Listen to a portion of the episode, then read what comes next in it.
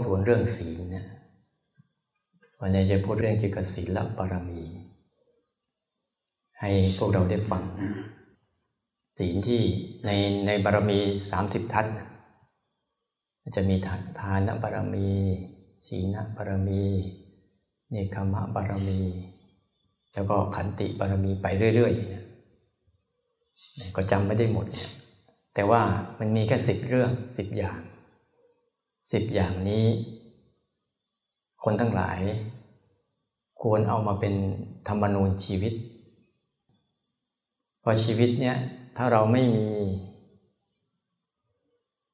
ไม่มีศีลนำศีลนำพาชีวิตแล้วเนี่ยชีวิตเราเนี่ยมันจะไม่ได้มีอะไร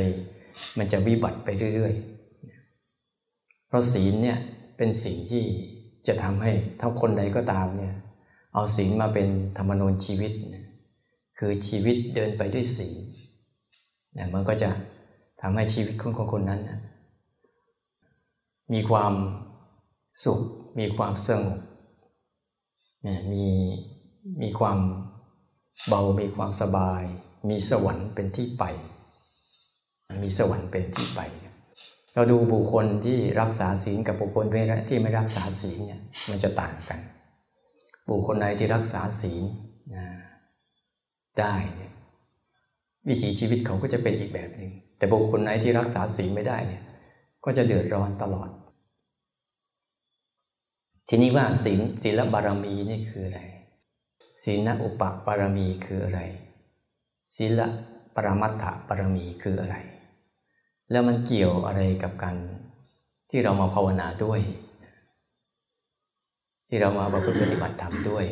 มันเกี่ยวข้องกันยังไง ก็จะว่าด้วยเรื่องของศีลเรื่องนี้ให้มันจบนะในเวลาอันสั้น ก็คงไม่อธิบายยาว ถ้าอธิบายยาวก็นาน ทีนี้ก็เอาเบื้องก่อนก่อนศีลบารมี ศีลบารมีคือข้อในเบื้องต้นภายนอกคือข้อปฏิบัติ คือข้อวัดที่ที่มีบัญญัติไว้ เป็นเสมือนธรรมนูญชีวิต หรือพูดง่ายๆ เหมือนกับกฎหมายของชีวิตถ้าชีวิตใดเดินตามกฎหมายนี้ หรือธรรมนูญชีวิตนี้ชีวิตคนนั้นจะไม่ตกอับ เพราะว่าพระเจ้ารับรองไว้แล้วว่า ผู้ใดก็ตามรักษาศีลสีเลนะโภกสัมปทาน ผู้ใดรักษาศีลผู้นั้นจะมีโภกทรัพย์ สีเลนะนิพุติงยันติ ผู้ได้รักษาศีลก็จะไปสู่ที่เกิดดีๆนะมีสวรรค์เป็นต้น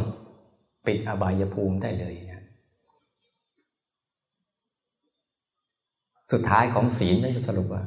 ผู้ใดรักษาศีลจะมีโภคทรัพย์ ผู้ใดรักษาศีลจะไปเกิดที่ดีๆ เป็นอย่างนั้นจริง ๆ แต่ทำไมเราจึงไม่เป็นอย่างนั้น เพราะว่า เรารู้จักศีลหมด แต่การรู้จักศีลของพวกเราเนี่ย มันรู้จักศีลแบบในหนังสือ เข้าใจไหมในหนังสือ ในการท่องจำในการกล่าวสังเกตคนประเทศไทยจริง ๆนะ ถ้าเอาศีลเป็นเป็นธรรมนูญชีวิตศีลเป็นกฎหมายจริง ๆ เนี่ย มันจะไม่เป็นอย่างนี้ วิถีชีวิตจะไม่เป็นอย่างนี้ ขโมยกระโจนจะไม่ก็มี ไม่มีเลยแหละเพราะในศีลทั้งห้าข้ออย่างศีลห้าเป็นบาดฐานของทุกๆคนที่ควรมี เพราะว่าถ้าเรามีศีลห้ามันจะป้องกันอะไรหนึ่งป้องกันฆ่าสัตว์นี่ก็ป้องกันความโหดร้าย ความโหดร้ายของคนนะที่มันฆ่ากันได้เนี่ยถ้าเราห้ามจะฆ่าสัตว์พวกนี้ป้องกันความโหดร้าย อันที่สอง ข้อลักทรัพย์คือป้องกันมือไวมือไวที่ไปรักเอาของคนอื่นเขา มาเป็นของเรา เบียดเบียนกัน มือไวข้อที่สามคือกาเมก็คือใจเร็วใจเร็ว ใจเร็วนะ ไม่สันโดษไม่ยินดีนี่นั่นอยู่เปลี่ยนคู่ผัวตัวเมียไปเรื่อยเปื่อยเนี่ยเราใจเร็ว อันที่สี่ก็คือ ป้องกันการพูดปด คนปัจจุบันนี้มันไม่มีสัจจะไม่มีความจริงเลยคำพูดอาจจะทำอย่างนี้มันก็เป็นอย่างนั้น ปัจจุบันเนี่ยสังเกตเห็นไหมว่า เขาไม่ให้ใครใครใครยืมหนี้ยืมตังกันหรอกพอยืมตังกันทีไรแล้วมันไม่มีสัจจะพราะวันนี้จะมาคืนมันก็ไม่คืนอีตอนยืมนี่โอ้โหมันแทบกราบตีนเรา แต่ตอนเราจะขอคืนมันอะเราต้องไปกราบตีนเขานะไอ้อย่างนั้นจริง ๆนะโอ้ยมันไม่ยอมคืนนาที ต้องไปกราบตีนอ้อนวอนขอเขา ใช่นี่ฉันเธอใช่นี่ฉันเธอเนี่ยเนี่ยมันคือว่าไม่ค่อยมีสัจจะมันจึงต้องมีระบบแบบเครดิตบ้างเลยระบบแบบสัญญาบ้าง ระบบหนังสือว่ากันเรื่อยเรื่องความผิดบ้างเพราะสัจจะมันไม่มี ข้อสุดท้ายคืออะไรป้องกันสติปัญญา ทำลายสติปัญญาตัวเอง ด้วยการดื่มน้ำเมาทำลายทรัพย์ทำลายศักดิ์ศรีทำลายสติปัญญาของตัวเองให้เสื่อมถอยไป อันเนี้ยทีนี้ศีลทั้งห้าเนี่ยเรียกว่าศีลศีลบารมีเนี่ยคือเบื้องต้นอะเขามีข้อตั้งเอาไว้ว่า ศีลห้าคืออย่างนี้ ศีลแปดคืออย่างนี้ ศีลสิบคืออย่างนี้ ศีลสองร้อยิบเจ็ดคืออย่างนี้ อย่างศีลของพระก็มีอีกเยอะ ไม่ใช่เพราะในศีลที่มาในปาฏิโมกข์อย่างเดียว ที่ก็ตั้งเขาตั้งเป็นธรรมนูญชีวิตเอาไว้ ว่าให้ทุกคนหัดเดินตามเส้นทางนี้ หัดเดินตามเส้นทางเนี้ยจนกระทั่งว่า พวกเราอะสังเกตเห็นไหม สมาทานกันประจำเลย เดี๋ยวว่า เดี๋ยวจะทำพิธีอะไรต่าง ๆ ก็ตั้งตั้งใจแล้วสมาทานศีลกันล้วอาสมาทานศีลห้า สมาทานกันจัง รับกันจัง แต่มันทำไมมันเป็นอย่างนี้ทำไมมันจะไม่เป็นศีลบารมี เพราะว่ามันได้แต่รับทราบ แต่ไม่รับเอาไปปฏิบัติ แต่บางสถานที่เนี่ยอย่างไปศรีลังกาเนี่ยนะที่ไปดูนะเขาไม่ได้สมาทานศีลอะไรนะทิเบตอะไรพวกนี้เขาก็ไม่ได้สมาทานศีลอะไร แต่วิถีชีวิตของเขามีศีลไปเลยเพราะการสมาทานทำบ่อยเข้าบ่อยเข้านี่ย มันจะกลายเป็นศีลละอุปบารมีคือเข้าไปใกล้ เป็นเป็นเสมือนชีวิต เสมือนชีวิตเหมือนไม่ศีล ศีลเหมือนมีชีวิต เพราะว่ามันมีการน้อมนำเอาไปสู่การประพฤติปฏิบัติ แต่ส่วนใหญ่พวกเรานะมีแต่พิธีกรรม แต่ไม่นำไปปฏิบัติ โลกประเทศไทยเราจึงวิบัติอยู่ทุกวันนี้พุทธศาสนาจึงเสมือนกับไม่มีประโยชน์สำหรับพวกเรา เพราะพวกเราไม่มีประโยชน์ต่อพุทธศาสนามากกว่า ต้องดูดีๆนะ พวกเราไม่มีประโยชน์ต่อพุทธศาสนา หรือพุทธศาสนาไม่มีประโยชน์ต่อเราต้องมองในแง่นี้ให้ดีๆ หลายคนอาจจะมองพุทธศาสนาไม่มีประโยชน์ หรือคุณเนี่ยไม่มีประโยชน์ต่อพุทธศาสนา เพราะคุณไม่น้อมนำเอาพุทธศาสนาไปคำสอนไปหรือแม้แต่ศีลเนี่ยคุณคิดว่าศีลไม่มีประโยชน์ หรือคุณไม่มีประโยชน์ต่อศีลนี่คุณต้องดู แล้วชีวิตของคุณทุกคนที่ไม่ค่อยสมาทานศีลเป็นยังไง ก็เห็นเห็นวิบากของชีวิตอยู่ ไม่หยุดไม่หย่อน เห็นวิบากของชีวิตตัวเองไหมว่า มันพาให้ทะเลาะเบาแวงบ้าง พาให้ไปลักขโมยเขาบ้างหรือพาไปให้พูดปดบ้าง หรือพาไปนอกใจกันบ้าง หรือพาไปทำลายสติปัญญาตัวเองทำลายทรัพย์ทำลายศักดิ์ศรีตัวเองทั้งหมดเลยเนี่ยมันมันคือข้อนี้นะ ถ้าผู้ใดก็ตามเท่าลองสมาทานสิ เอาศีลเป็นเป็นตัวขีดขั้น อย่าให้เป็นศีลนั้นเป็นแต่เพียง ตัวอักษร ตัวคำบอกกล่าว ตัวคำเล่า แต่พฤติกรรมเราไม่เป็นไปตามศีล อันนี้ก็เรียกว่ายังไม่เคยมีศีลเลยว่าศีลตัวแต่ไม่รู้จักชื่อของศีล พวกเราว่าหมดเนี่ยห้ามฆ่าสัตว์รักทรัพย์ประพฤติผิดในกามตื่มน้ำเมานี่รู้หมดพอถึงสมาทานกับพระเสร็จเรียบร้อยเราก็หันไปกินเหล้ากันต่อต่อหน้าต่อหน้าเลยเนี่ยประเทศไทยเลยมีแต่มายา คนทั้งหลายทั้งปวงเลยแต่ แต่มีแต่มายา มายาจิตทั้งนั้นเลย ไม่ได้เอาน้อมนำเอาสิ่งนั้นไปไปใช้ มันเลยไม่เกิดไงไม่เกิดศีลบารมี นั้นศีลบารมีในเบื้องต้นเนี่ยคือธรรมนูญชีวิตที่เขาบัญญัติไว้ ให้ว่าคนคนหนึ่งเกิดขึ้นมาแล้วเนี่ยให้เดินตามเส้นทางนี้ แล้วชีวิตจะดีขึ้น นี่คือข้อเท็จจริง ที่พิสูจน์ได้ แต่เรานะไม่ยอมพิสูจน์นะไม่ยอมทำ เพราะรู้สึกว่าเมื่อถือศีลแล้วคือข้อห้าม ข้อห้าม ข้อห้าม ห้ามนู่นห้ามนี่ห้ามนั่น อยู่เรื่อยเลย แต่ไม่ถือศีลคือไม่มีข้อห้ามทำได้อย่างอิสระ แล้วเป็นยังไงกับความอิสระของพวกเราทำให้พวกเราวุ่นวายไม่เลิกเขาไม่ได้ให้ข้อห้ามเขาให้ให้เป็นข้อปฏิบัติ เมื่อก่อนเขาไม่ได้พูดคำว่าศีลห้านะ เขาไม่ได้พูดคำนี้นะ เดิมทีเขาไม่ใช่คำนี้ เขาใช้ว่าทำห้าประการ ของคนคนหนึ่งที่เกิดมาเป็นมนุษย์ ควรมีทำห้าประการนี้ไว้ เป็นข้อเป็นธรรมนูญชีวิต แล้วชีวิตของคนคนนั้นจะพบกับความสุขตลอด เมื่อมีปัจจุบันนี้เราลองเขียนดูถ้าเราไปฆ่าเขาเนี่ย กับเราไม่ฆ่าเขาเนี่ยเป็นยังไง การไปฆ่าเขาเนี่ย กับเราไม่ฆ่าเขาเนี่ยอันไหนมันสบายกว่ากัน ถ้าเราไปฆ่าเขาเราก็เดือดร้อน การเป็นลักทรัพย์เขากับไปลักทรัพย์ของเขาเนี่ยอันไหนสบายกว่า การมีสันโดษในคู่ครองกับไม่มีสันโดษในคู่ครองอันไหนมันวุ่นวายกว่า ถ้ายังไม่ต้องตายนะยังไม่ต้องตายนะการพูดความจริงกับโกหกเขานะแล้วก็จับได้อันไหนมันเดือดร้อนใจมากกว่า หรือแม้แต่ถ้าเราเห็นว่าสติปัญญาเราดีๆไปกินเหล้าเมายาเพื่อทำลายสติปัญญาตัวเอง อันไหนเนี่ยมันสบายกว่ากัน ทั้งที่เรายังไม่ทันตายเนี่ย เราแค่สมาทานเนี่ย เราก็จะเห็นชัดๆว่า เมื่อสมาทานปุ๊บเนี่ย มันจะมีผลดีต่อในชีวิตประจำวัน ในชีวิตในชีวิตที่ยังมีอยู่ แต่เมื่อตายไปแล้วเนี่ย ก็จะมีที่ไปเป็นสุคติเป็นที่ไปเราไม่ต้องตายเราก็ได้อานิสงส์แล้ว ตายเราจะได้อานิสงส์อีก ฉันใดเหมือนกัน ถ้าเราทำผิดศีลเหมือนกัน เรายังไม่ทันตายเราก็ได้อานิสงส์เราตายเราก็ยังได้อานิสงส์ของมันไปอีก เนี่ยเราเลยต้องว่าถ้าใครก็ตามทำจนบ่อยๆเขาเรียกบ่อยๆ เราต้องรักษาศีลก่อน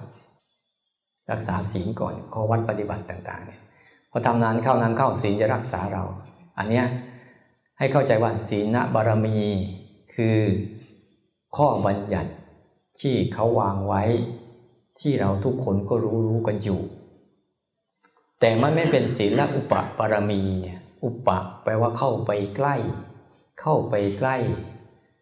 หรือน้อมนำเอามาประพฤติปฏิบัติ จนติดเป็นนิสัยอุปานี่นะ แปลว่าเข้าไปใกล้ เอาข้อวัดปฏิบัติหรือข้อกำหนดเหล่านั้น ให้ลงมือสู่การกระทำ เอาตนเองเข้าไปรักษาศีลก่อน จนกระทั่งเกิดนิสัย แล้วศีลจะรักษาเราอีกทีหนึ่งเอาตัวเองไปพึ่ปฏิบัติ เอาตนเองไปสร้าง เอาใจของเองตนเอง เอากายกรรมวจีกรรมเนี่ยสร้างขึ้นมา กายกรรมวจีกรรม มโนกรรมเนี่ยสร้างขึ้นมา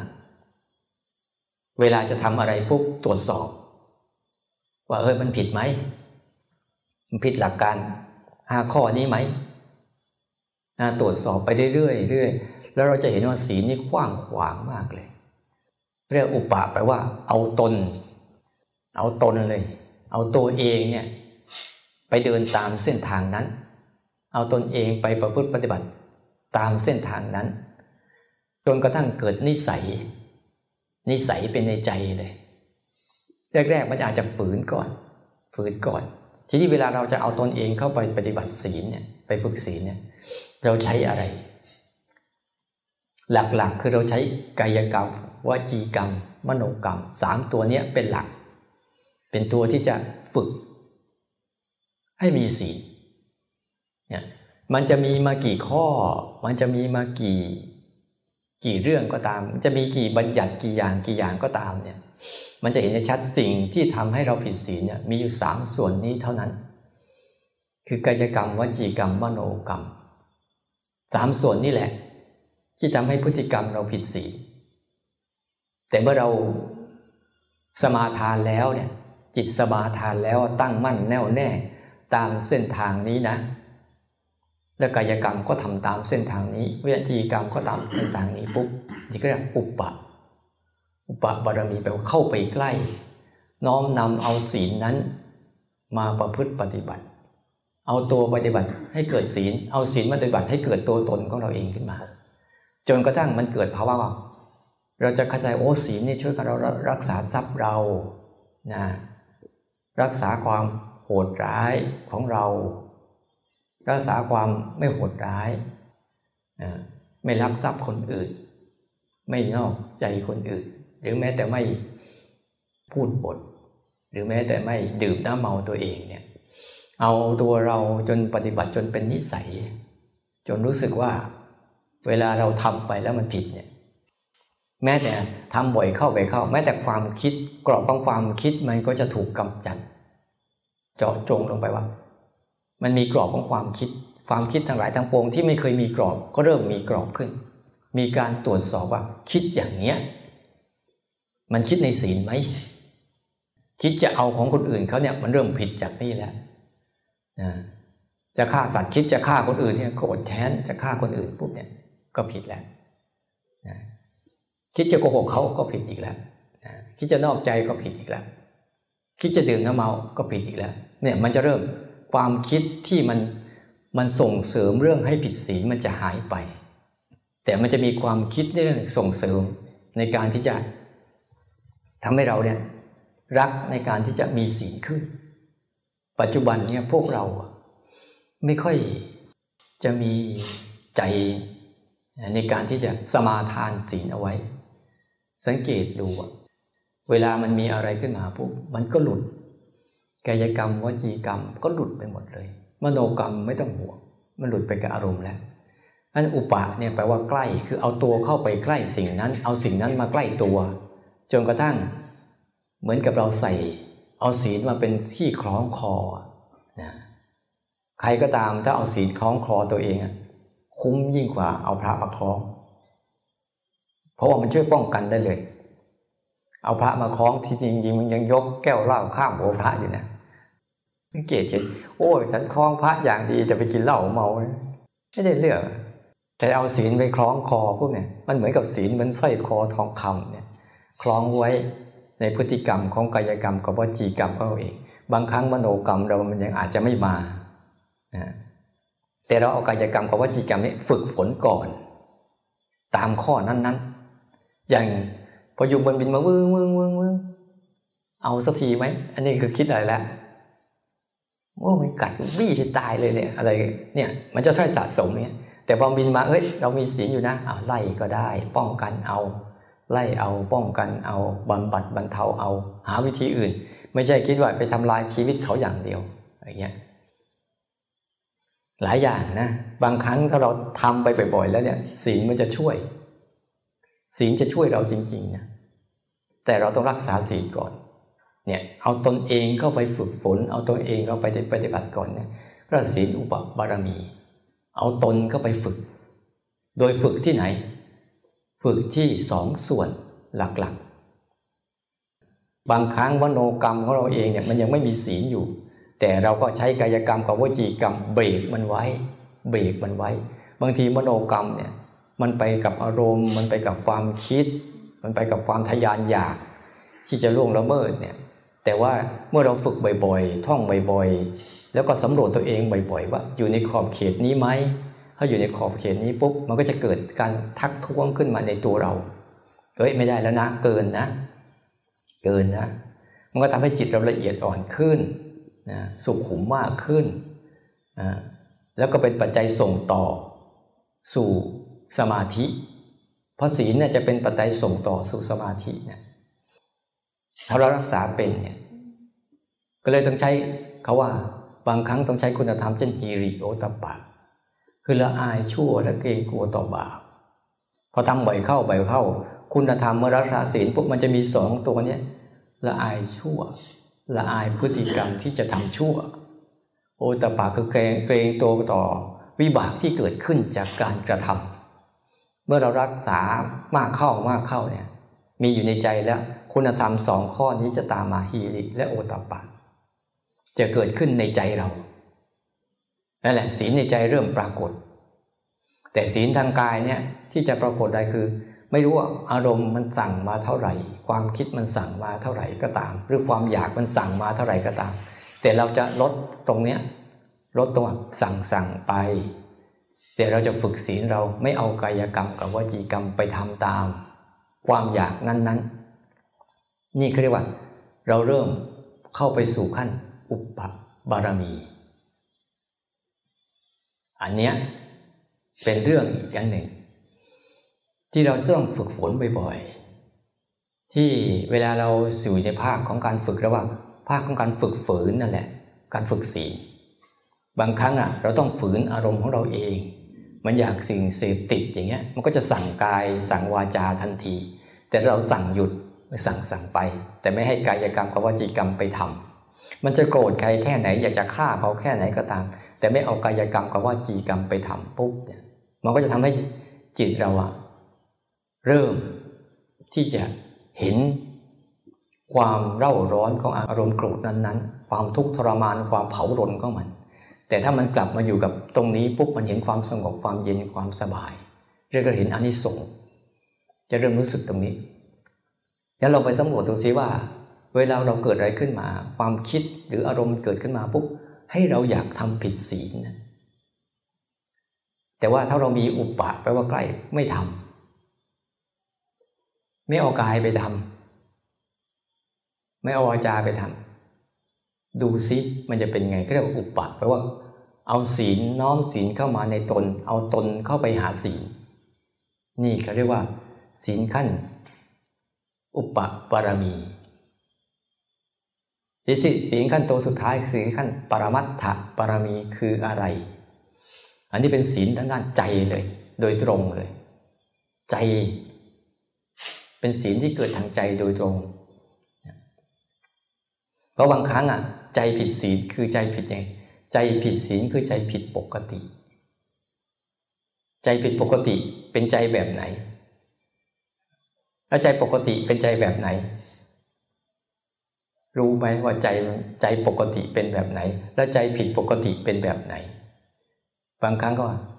ใจที่ผิดปกติคือใจที่ วิ่งไปตามอารมณ์ วิ่งไปตามความคิด ใจที่วิ่งไปตามความคิดแล้ววิ่งไปตามอารมณ์ นั่นแหละคือผิดศีลทางใจแล้ว เห็นไหมมันผิดกันง่ายไหมผิดทางใจอะเนี่ย แกมีความคิดและมีอารมณ์นั่นแหละนะวิ่งไปตามความคิดวิ่งไปตามอารมณ์ศีลขั้นปรมัตถบารมีเนี่ยเป็นศีลขั้นที่ว่าจิต เราจะรู้จักเวลาเราฝึกไปมากเข้ามากเข้า สีใจเราะจะหยุดหยุดพฤติกรรมที่เคยวิ่งตามอารมณ์บ่อยๆ ทีนี้เรารู้มารู้จักก่อนว่าไอ้ที่ผิดปกติคืออะไร ปกติของใจคือทำหน้าที่รับรู้อารมณ์ นี่คือความปกติของใจนะ เวลาเราเกิดขึ้นมาปุ๊บแล้ว ใจอะทำหน้าที่รับรู้อารมณ์นี่คือความเป็นปกติของเขา ปกติของเขาคือการรับรู้อารมณ์ มีอยู่เช้าเมื่อวานเนี่ยเช้าเมื่อวานที่เราพูดเรื่องใจไปปุ๊บเนี่ยไปนั่งกินข้าวปุ๊บเนี่ยโอ้อย่างนี้เองเหรอเราพูดไปมันยังบางทียังมันยังไม่อุปมายังไม่แจ้ง อุปมายังไม่ชัดพอไปกินข้าวปุ๊บอ๋อมันอย่างนี้เองเหรอเวลาใจกับอารมณ์มันต่างกันยังไงเนี่ยมันเห็นชัดเลย อยากรู้ไหมมันเห็นชัดยังไงมันอุปมาให้ให้เห็นชัดเลยว่าโอ้อย่างนี้เองอะโดยลิ้นกับรสเป็นหลัก เวลาลิ้นมันอยู่กับตัวมันเองเนี่ยมันจะไม่รู้สึกอะไรเลยใช่ไหม มันจะไม่รู้สึกอะไรนะ มันก็เป็นลิ้นธรรมดาธรรมดานั่นเองเหมือนไม่มีอะไร เหมือนไม่เป็นอะไรเลย แต่เวลารถต่างๆ มันมาแสดงอะรถต่างๆที่มันมาแสดงอะมันก็เหมือนเสมือนเสมือนจริงเลยแหละรสต่างๆใช่ไหมรสเปรี้ยวมาแสดงบนลิ้นแล้วก็หายไปรสหวานมาแสดงบนลิ้นแล้วก็หายไปรสจืดมาแสดงบนลิ้นแล้วก็หายไป แล้วรสขมรสเผ็ดรสหวานรสอะไรต่าง ๆ เนี่ย มันมาแสดงบนลิ้นแล้วก็หายไป เริ่มได้แยกชัดแต่ว่า ระหว่างลิ้นกับรสมันต่างกันยังไง แต่ว่าลิ้นน่ะทำหน้าที่รับรู้ของอาการของรสนั้นอย่างที่รสนั้นมันเป็นเข้าใจตรงนี้ไหมลิ้นน่ะทำหน้าที่รับรู้รสอาการของรสนั้นอย่างที่รสนั้นมันเป็น เปรี้ยวเป็นอย่างนี้ หวานเป็นอย่างนี้ เผ็ดเป็นอย่างนี้ จืดเป็นอย่างนี้ เค็มเป็นอย่างนี้ เขาจะรับรู้ แล้วก็หายไปถามว่าอาการเหล่านั้นน่ะมันเป็นอาการเสมือนอาการของจิตไม่มีผิด อาการที่มาเกิดกับจิตแบบเดียวกันเลย แต่จิตไม่รู้จักตัวเองว่าทำหน้าที่รับรู้อาการของมัน เช่นความฟุ้งซ่านเป็นลักษณะอย่างนี้เป็นอาการแบบนี้อ๋อโกรธเป็นลักษณะอย่างนี้เป็นอาการแบบนี้นะคิดฟุ้งฟุ้งซ่านเป็นอาการแบบนี้เป็นลักษณะอย่างนี้นะสงบเป็นอาการแบบนี้เป็นลักษณะอย่างนี้ ใจมันจะสัมผัสอาการนั้นโดยตรง มันจะสัมผัสลักษณะของอาการนั้น อย่างอย่างที่อาการนั้นเป็น ใจอะ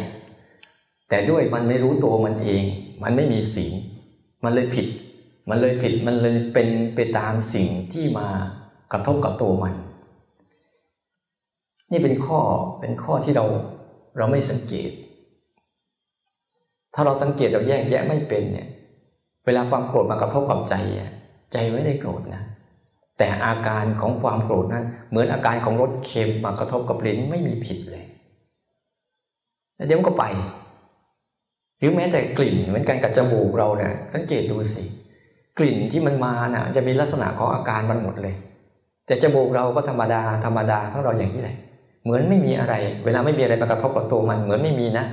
แต่เวลามันกระทบปุ๊บมันจะเกิดการรับรู้สินทีว่าเออกลิ่นเป็นอย่างนี้อย่างนี้อย่างนี้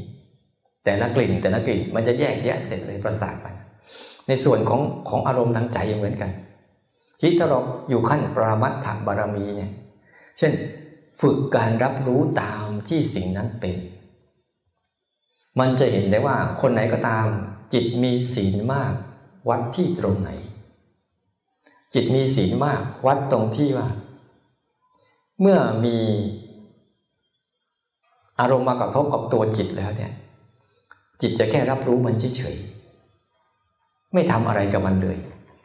นั่นแหละ แต่ถ้าจิตพยายามจะไปทำอะไรกับอารมณ์นั้นน่ะ จิตเริ่มผิดปกติ เริ่มผิดศีลแล้ว ภาวะของที่เราฝึกเราฝึกวางเราฝึกศีลขั้นปรามัตถะปล่อยให้ทุกอย่างมันเกิด เพราะยังไงมันต้องเกิด ไม่มีสิทธิ์ไปห้ามให้มันไม่เกิด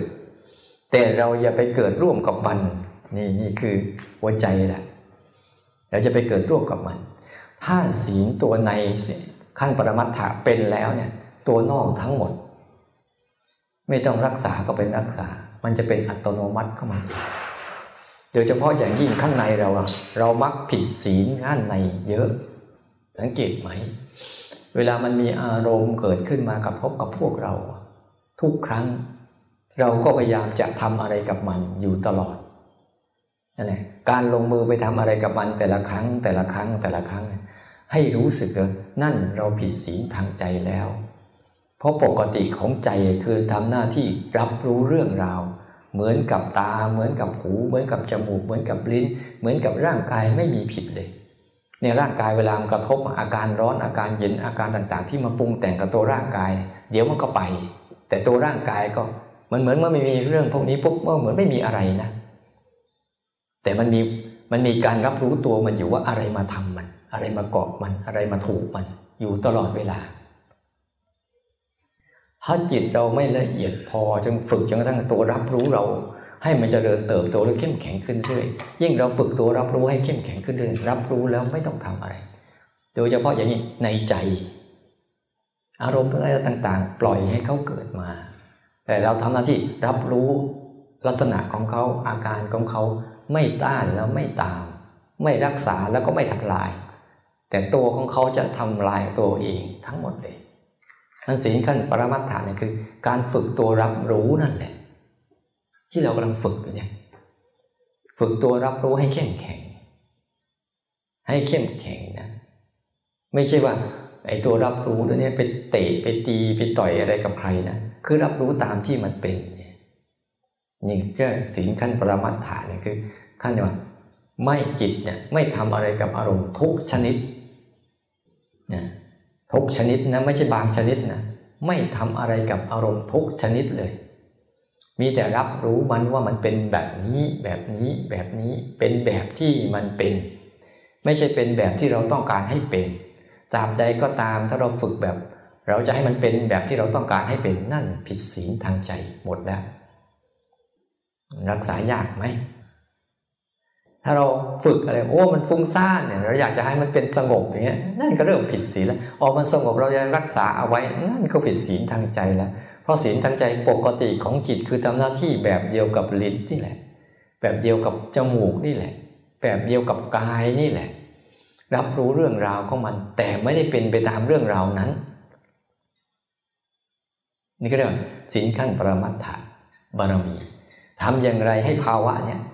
งั้นเราฝึกแค่ตัวรับรู้หรือตัวรู้สึกตัวที่เกิดขึ้นมารับรู้มันไปเรื่อยๆเรื่อยๆเรื่อยๆบางครั้งเนี่ยมันผิดศีลทางใจ คือไปต้านมันบ้างไปตามมันบ้าง หรือต้องการให้เป็นอย่างงู้นอย่างนี้บ้าง ที่มันกำลังเกิดการกระทำในใจอะ บางทีเราแค่เรายกมือสร้างจังหวะต้องการให้มันชัดๆ นี่ผิดไหมผิดแล้วนะ ต้องการให้มันดีๆ ก็ผิดอีก ต้องการให้มันไม่คิดก็ผิดอีก หรือต้องการให้มันคิดดีๆ ก็ผิดอีก พวกเหล่านี้ไม่ใช่ความต้องการของเรา มันจะมาของมันเองแล้วมันก็จะไปของมันเอง ไม่ใช่สิ่งที่เราจะเลือกได้ เราไม่สามารถเลือกอารมณ์ที่มาเกิดกับเราได้ แต่เราเลือกที่จะไปเกิดกับมันหรือไม่เกิดกับมันได้ นี่คือข้อข้อดีของตรงนี้ เราไม่สามารถเลือกอารมณ์ที่จะมาเกิดกับตัวเราได้หรอก เดี๋ยวจะโกรธบ้างเดี๋ยวจะอารมณ์ดีบ้าง แล้วแต่ปัจจัยมันปรุงแต่งเราไม่สามารถเลือกมันได้ แต่เราเลือกที่จะเกิดหรือไม่เกิดคือ เลือกที่เข้าไปร่วมหรือไม่ร่วมได้ เนี่ยคือจังหวะเออรับรู้มันเฉยๆเดี๋ยวก็หายไปนี่คือจังหวะของเราแหละจังหวะนี้จะเกิดขึ้นได้ คุณก็ต้องทั้งเท่าทันการกระทบให้ทัน เท่าทบ รับรู้ให้ทันการกระทบของมัน เออ อันนี้เกิดขึ้นแล้ว เกิดขึ้นแล้ว เกิดขึ้นแล้ว นั่นศีลขั้นปรมัตถะคือศีลกันฝึก จิตที่เป็นปกติคือการรับรู้ จิตที่ผิดปกติคือจิต ไม่ทำหน้าที่รับรู้ แต่ทำหน้าที่หลง หน้าที่เพลิน หน้าที่จัดการ หน้าที่วุ่นวายกับอารมณ์ นั่นแหละคือจิตที่ผิดปกติ นั้นเราอยู่กับความรู้สึก บางครั้งมันจริงว่าไอ้แค่รู้อย่างนี้แล้วมันไม่เห็นมีอะไรเลย มันยังไม่มีก็เหมือนมันไม่มี ก็รู้ไป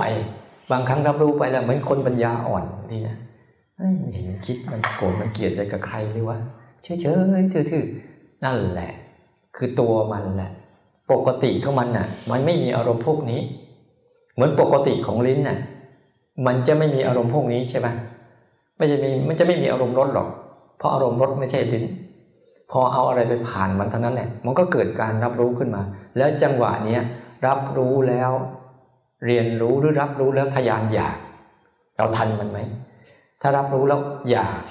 พอใจไม่พอใจ อันนี้เราก็ต้องให้เท่าทันข้างในอีกว่า เออนี่ ความพอใจมันเกิดขึ้นมาแล้ว อาการพอใจคืออย่างนี้ อาการไม่พอใจคืออย่างนี้ ถ้าศีลข้างในเราดีปุ๊บก็แค่รับรู้อาการมันเฉยๆเนี่ย ไอ้การฝึกตรงเนี้ยมันก็ฝึกขั้นศีลขั้นปรามัตถะแต่อย่าลืมถ้าศีลขั้นปรามัตถบารมีไม่เกิดศีลขั้นที่สองอุปะแปลว่าควบคุมกายกรรมกับวจีกรรมเอาไว้เพื่อส่งเสริมกำลังของตัวปกติในใจเราให้เกิดขึ้น ในการรับรู้เฉยๆแล้วไม่ทำอะไรกับมันให้เกิดขึ้น แล้วก็แล้วความจะเท่าทันได้ยังไง ก็ต้องมาฝึกตัวต้น คือให้มันทันการกระทบสิ ให้มันรู้สั้นๆ การรู้สั้นๆเนี่ยเป็นข้อดีอย่างหลายอย่างรู้สั้นๆเนี่ยจิตเราจะไม่ค่อยแช่อะไร จิตเราจะหัดรับรู้เพราะว่าจิตนะเวลารับรู้อารมณ์อารมณ์มันเยอะ มันแค่รับรู้แล้วทิ้งเลย ทิ้งเลยทิ้งเลย แต่ที่ไปทิ้งเนี่ยเราสร้างอารมณ์ซ้อนอารมณ์